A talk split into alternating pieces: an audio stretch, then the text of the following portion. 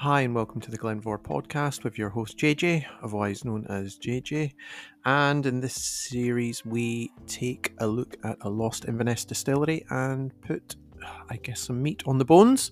Although I think we've gone beyond that now. We're adding the skin, the clothing, and everything else beyond. So it's been great. So this is episode f- six, season five. I'm Just trying to think there. And finally, after chasing the tail of the website for it seems like an eternity, but it's probably just about three years, we've reached, we're now pretty much up to date with the website, so it's fantastic. So I expect after this double bill episode, we are moving into single bill, unless there's um, unforeseen events where I can't record a podcast one week and we might have to double up again. But you know, I'm committed to doing this weekly and the updates weekly, and I think probably with the document collection, which we're going to talk about today, we've got a, probably about give or take six months' work, and I've got a, a couple of uh, Glen Mhor reviews and um, a couple of other sort of oddities which aren't document related, um, which we will be doing. Speaking of documents, managed to add uh, a further document um, thanks to everybody that pointed out its existence on Just Whisky. Um, it's more uh, Mackinlay's um, blending invoice uh, for a customer, but it does have Glen Mhor on the letterhead, so it's it's a nice piece, and certainly would be more at home in the collection that we have than probably any other. So it was good to add that. Got it for fairly reasonable price. I think knocked down, give or take, fifteen pounds, which is very cheap for documentation. And I think that's probably because when people looked at it, they did see the Glen Mhor name, but it really wasn't related to Glen Mhor. It was uh, Mackinlay's from Leith selling um, one of their whiskies, which might have been a blend of Glen Mhor, you never know, uh, to somebody in England off the top of my head. So we will do that. Um, certainly, uh, that will be of use when I, I, do start to dig more into the Mackinlay side of things. Um, I didn't want to spread myself too thinly by doing the Birnies and the Mackinlays all at once, but I think the way we've staggered it and we're methodically, I suppose is a good word, progressing through everything bit by bit, um, it will make sense. So, in this episode, we are going to talk about the first two documents from the document collection we purchased towards the end of last year. I think probably the end of October, I think it was. Um, I had an offer um, from the seller who, who, contacted me directly, just to give you some background. Uh, and he had a, a, cache of documents and uh, he wanted to sell them directly to myself because he knew that they would add to the research uh, he appreciated uh, what we're doing here and, uh, you know, the emphasis on learning from history, but also bringing history to the masses. So he was someone like myself, obviously, had a real uh, liking of history and fact and what we could do, um, you know, to elevate things again. And he was very fortunate to have these documents. And um, uh, £600, which was the, the price we agreed upon um, I think was very fair. And credit to him because um, if you do follow these documents online, uh, certainly there's been some picked up at eBay. There's definitely, as I mentioned, some appearing on whiskey sites more. You know, if you've got um, a particularly captivating invoice, and some of these, um, which you will see in the coming weeks and months, are very ornate, very beautiful to look at, never mind actually the information they contain. And I love the the sort of handcrafted nature of them, you know, that somebody's been there behind one of those typewriters, you know, slamming every key and letter, uh, and then stamps uh, and postage stamps as well, and signatures and amendments. So they are living, breathing things almost. You know, they, they can tell us so much, but they also give us a sense of a bygone age. So we will be doing those one by one. The plan is that I will um, do them on a weekly basis. So you're going to get two the first two here. Sometimes the documents don't tell as much. I'm a bit ahead of you, obviously. I think I've probably got the first couple months done. I did a blitz over the festive period and did a load of stuff. I still got the train invoices to do, although they're photographed. Uh, I've had um, some family matters to take care of recently, so uh, I haven't had as much time to focus on Glen Mhor as I have. But then that's great while we've got this buffer, and um, you know if there's a, as most things in life, if you're busy one week, then hopefully you're not so busy the next week and things balance out. And I'm sure that will be the case with the research. However, the two that we're going to go to, um, in terms of the documents themselves, I thought it was very straightforward decision to do these in chronological order. So uh, they will drop in on the website pretty much uh, in order of when they were created. The only one that might be a little bit iffy is, I think, one of the insurance documents from 1895, just because of the condition it's in, and also it's pretty sizable.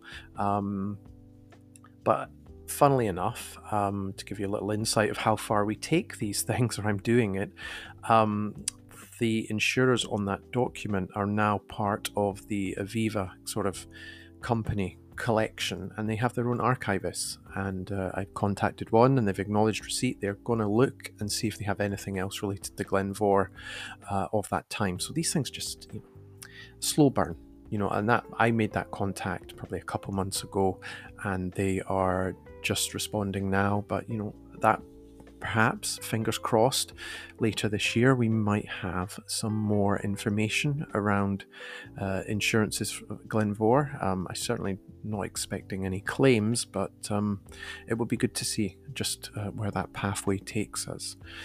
So yes, they're going to be done in date order, and I will try and put things into perspective in terms of the distillery, perhaps uh, in terms of distilling or the whiskey wider industry at the time, and um, Alan Winchester will be chipping in as well.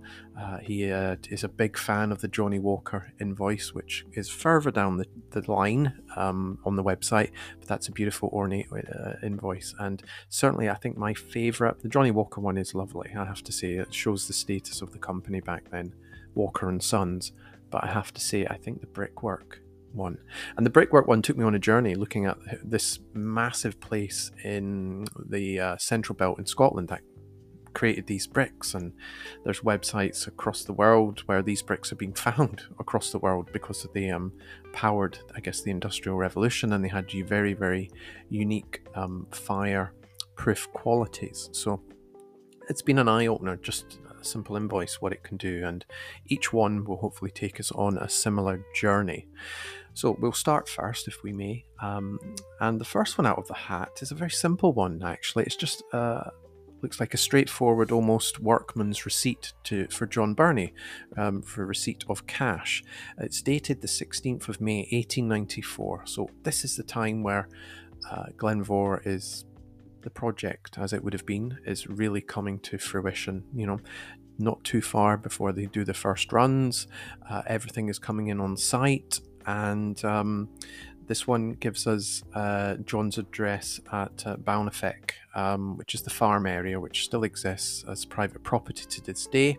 Uh, and there is a link in the article to, I think it was up for sale in 2017, and that's still online. So you can actually have a look at the house and the layout of it, which is just an added touch, but I thought it was really interesting to see.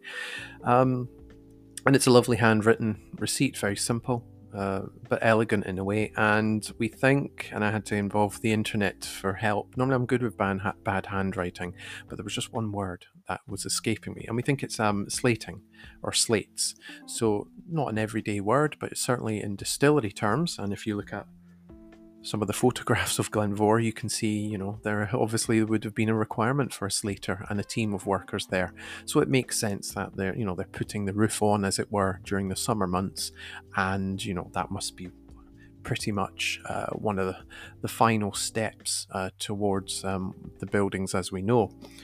And it was for hundred pounds sterling. Um, and it doesn't even refer to the distillery by name. It just says new distillery, which is it fits in with what we've seen of Glen Mhor. We don't know when they decided upon the name Glen Mhor, um, but certainly from uh, the Charles Doig documents we have, you know, it was still being referred to as a, a new Inverness distillery, quite far on. Uh, into its build, and uh, the newspaper articles back that up, you know, which are promoting the building of this, you know, wonderful new distillery, but not giving us the name. Um, so, uh, certainly from a historical emphasis, where it's situated, you can see why Glen Mhor was chosen. But at the time, um, the decision and the name weren't made public, um, perhaps to the wider audience until the last moment. So I thought that was a nice opener. Um, and in the article as well, I, I talk about um, thanking everybody that contributed or promoted the GoFundMe drive. We who knows? I'd love to be able to count on your support further down the line if a similar collection becomes available. What I would say is the seller told me when they bought these from someone else, they said there was lots more documents. So we know these documents exist somewhere. It could be in somebody's shed, garage, attic, a descendant of the distillery or an employee. But we think the doc. I still, you know, hope and pray, and I'm reasonably optimistic that the documents are out there. We just need to find them. And um, that's what the website will do for us one day. Um, I look forward to getting that email and uh, striking a similar deal. But we'll move on to the other one, um, which got a little bit more going for it. Uh, this is from October 1894, the 26th. So this is really is when Glen Mhor is pretty much good to go, and the official production date, which is noted, is I think off the top of my head the 8th of December. Um, but we do know, obviously, they were practicing with their new toys several weeks prior to that. Certainly, perhaps even um, maybe four, six weeks beforehand. And what this is, this is a lovely invoice um, because it's from Donald McDonald Carter. Now, Unfortunately, given the name, if you type that into search engine, um, if you put Donald McDonald in Inverness, you're going to get McDonald's uh, restaurant in Inverness, and a lot of things about burgers. So it's a tough one to filter out, but really, this company, uh, which was based on Telford Street, just a few doors down from Glen Mhor, so that was really handy. But I think it shows as well just what a bustling area Glen Mhor was because you had the port uh, the Muirtown Basin, you had the canal, so I, there was a real need for a carter. Also, on the other side of, I guess, the peninsula, you had um, much more of an established sea dock, uh, and you also had the railway into the city as well. So carters would have been very in high demand to move the goods. Uh, what would have been a really thriving and busy town, city, uh, you know, back in the 1890s. So, again, it's very simple invoice, and we know that uh, the association between uh, Mackinlay and Burnley and this firm lasted for several decades. We have a much later uh, invoice in the collection, I think from 1917, I want to say, round about then, which confirms, you know, they used this carting firm pretty much, you know, for um, 20, 30 years. I did reach out to the, the local Inverness History Forum, who are always great to bounce ideas off or requests, uh, and we came up blank on this company. Absolutely nothing. Um, so, for the company that was there, and obviously a bygone, uh, I guess they are forerunners of the, removals, uh, the removal firms that we see today, helping people move or uh, transmit large goods. You know, very much a precursor to all of that, but more of a, a horse and cart, I would have said. Um, yeah, so this invoice documents from September to October um, various things that they were carrying into Glen Mhor. What's really interesting, and um, I got um, the chat of um, Mike Michael Billett, sorry, um, who's written Peat and Whisky: The Unbreakable Bond, uh, which I have read, and there is some mentions of Glen Mhor and William Burnley, Birnie, quite candidly. Um, and Mike came along to our March tasting last year in Edinburgh, and uh, had asked me some questions about peat. Um, his book came out October time, I think it was, um, 2023. I uh, pretty much devoured the book and I left my copy uh, in California for Rose to enjoy as well. So uh, I think it's one of those books you can dip into now and again and take from there. But uh, he said, you know, 1894 was around the heyday of Eday peat production, and we know Glen Mhor definitely used that peat. Uh, but he also notes that the document doesn't seem to state that it was Eday peat. The timing, September and October, of all the documents is also consistent. Autumn was the time to, secure your annual peat supply and fill that peat shed. So, makes sense. You know, that is what they're doing. They're filling up, getting ready for the new season and the first season at Glen Mhor. Um, we don't think, well, I think it's, we don't have it in black and white, but we do think it probably is Eday peat. It was regarded as the best, it was widely used at the time. What I would like to do when I get round to the Glen Albyn research is correlate if they were using Eday peat, particularly when John Birnie was at the distillery, because I think, you know, if he was relying upon that and he'd used it successfully, he would be using it again in his own distillery. I, I think there's not much doubt about that whatsoever. And we know further down the line they used, Glen Mhor used other different types of peat, but certainly Eday peat was being used right through to the, the Second World War until they stopped harvesting uh, those sort of um, peatlands.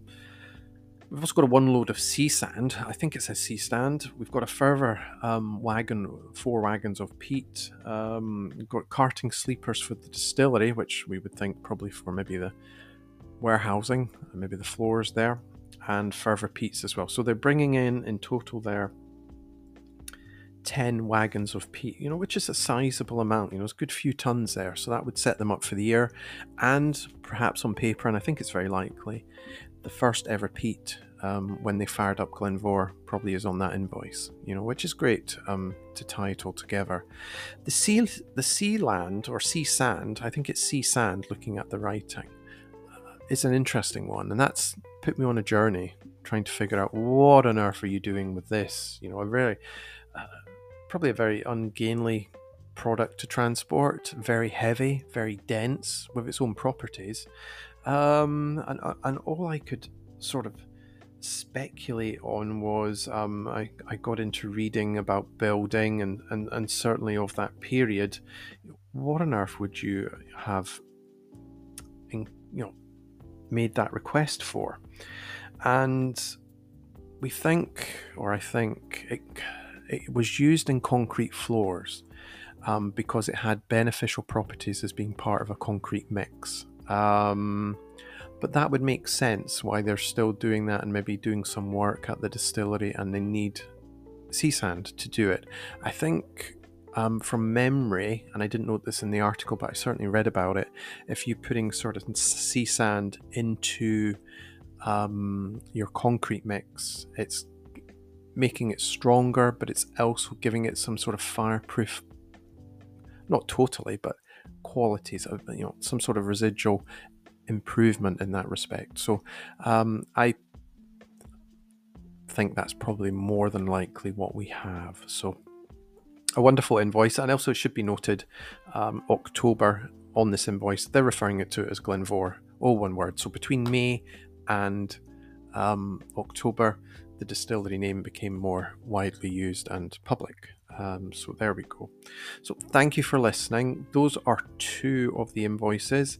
Uh, I should perhaps I should just log in and just give you what the next one is going to be um, because I can't remember off the top of my head. But we we have some great historical things to bring you, and yes, um, we'll be stepping into 1895. So I mean to give you a taster, pretty much. Oh, actually, there's one more from 1894, and it is the Glenboig uh, bricks that I mentioned. So that is a great read, I think. I hope you enjoy that. And we talk a little bit about the history of those the, the brickworks manufacturer, and it's beautifully. I, I think it's stunning. Um, the invoice itself, um, so you'll enjoy the photographs of it. Uh, and then we're going to jump into 1895. We've got a sort of a straightforward invoice, but then we'll have um, Fountain Brewery um, from August 1895, giving us pretty much a very simple uh, invoice, double sided, but it actually gives us a year's worth of yeast going to Glen Mhor right back to 1894. Um, so we've got on these two bits of paper, we've got the first peat going into the distillery, and we also have the first yeast going into the distillery. And we know where the yeast is from, and you'd be pretty confident where the um, peat is from. Um, and perhaps um, and Mike um, graciously um, offered to help me out if I ever find myself on Orkney and I do need to go back um, to get access to the sort of peat documents, because I would certainly be looking back at August 1894, slightly before, slightly after, and seeing if there is an order for a new distillery in Inverness in those logs. And I would think there probably is. So, that is us. Thanks for listening. Uh, I hope you're enjoying the journey as much as I am, and a lot more to come. Um, thanks to the support of so many people that contributed to this collection uh, acquisition. Many names I recognise, industry and non industry. Many names I don't recognise, but everybody, thank you very much. Um, you're making this happen, and let's see where it takes us. You know, I, I think what we've managed to bring together for Glen Mhor has been remarkable.